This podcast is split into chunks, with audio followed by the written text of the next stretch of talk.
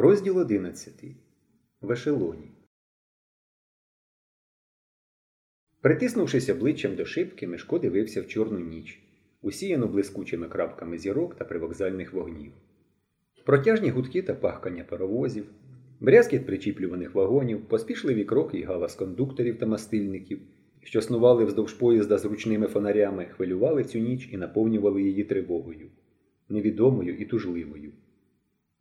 Мешко, не відриваючись, дивився у вікно. І чим більше притискувався він до шибки, тим ясніше вимальовувалися предмети в темряві. Поїзд шарпнувся назад, брязкнув буферами і зупинився. Потім знову шарпнувся, на цей раз вперед. І, не зупиняючись, пішов, гуркочучи на стрілках і набираючи швидкості. Ось уже залишилося позаду привокзальні вогні. Місяць вийшов з-за розпушеної вати хмар.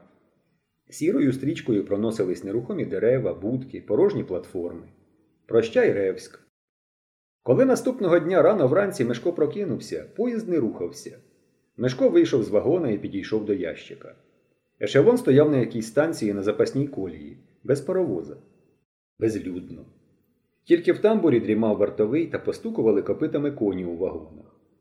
Мешко пошкрябав по ящику і прошепотів Генка, вилазь. Відповіді не було.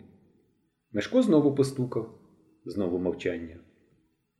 Мешко заліз під вагон і побачив, що ящик порожній. Де ж Генка? Невже втік учора додому?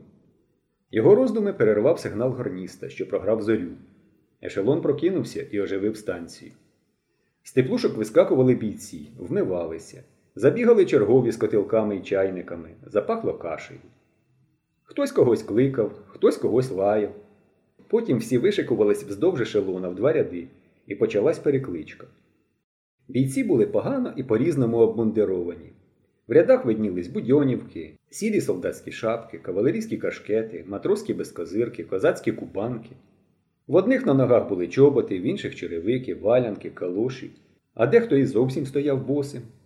Тут були солдати, матроси, робітники, селяни, старі і молоді, літні і зовсім хлопчаки. Мешко заглянув у штабний вагон і побачив Генку. Він стояв у вагоні і втирав рукавом сльози. Перед ним за столом сидів молоденький хлопчина в полатаній гімнастерці, оперезані вздовж і впоперек ременями, широченний галіфе з червоним кантом і шкіряними леями. Носик у хлопця був маленький, а вуха великі. В роті люлька.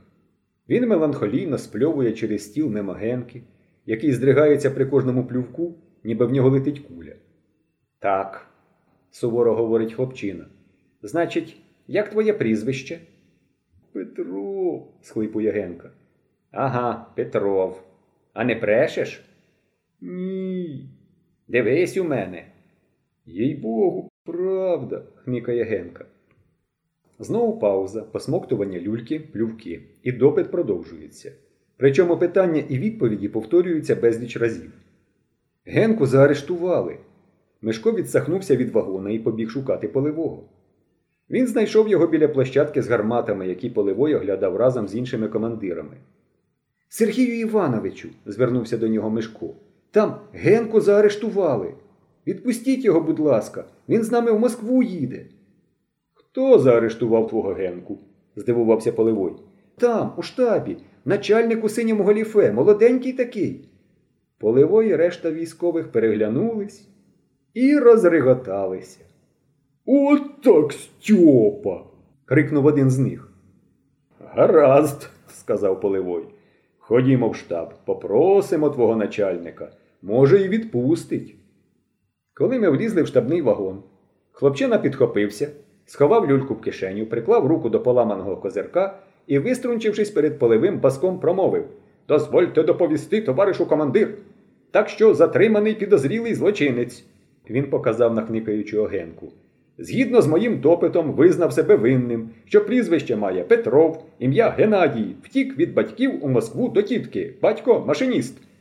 При ньому була зброя, три гільзи від патронів, спійманий на місці злочину в ящику під вагоном у сплячому вигляді. Він опустив руку і стояв, як і раніше, виструнчившись, маленький, трошечки вищий від Генки, не звертаючи жодної уваги на регіт присутніх. Стримуючи сміх, поливой суворо подивився на Генку. Чого Чого в вагон заліз? Генка ще дужче заплакав. Дядечку, чесне слово, я в Москву до тітки, нехай он він скаже. Генка показав на мишка. Зараз, зараз розберемося, сказав Поливой. Ти, Стьопо, звернувся він до хлопчини. Збігай до старшини, нехай іде сюди.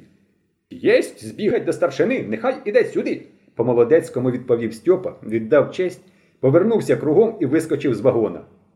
А ви, Поливой обернувся до хлопців, марш звідсіля. Генка виліз з вагона. Мешко затримався і пошепки спитав у Поливого.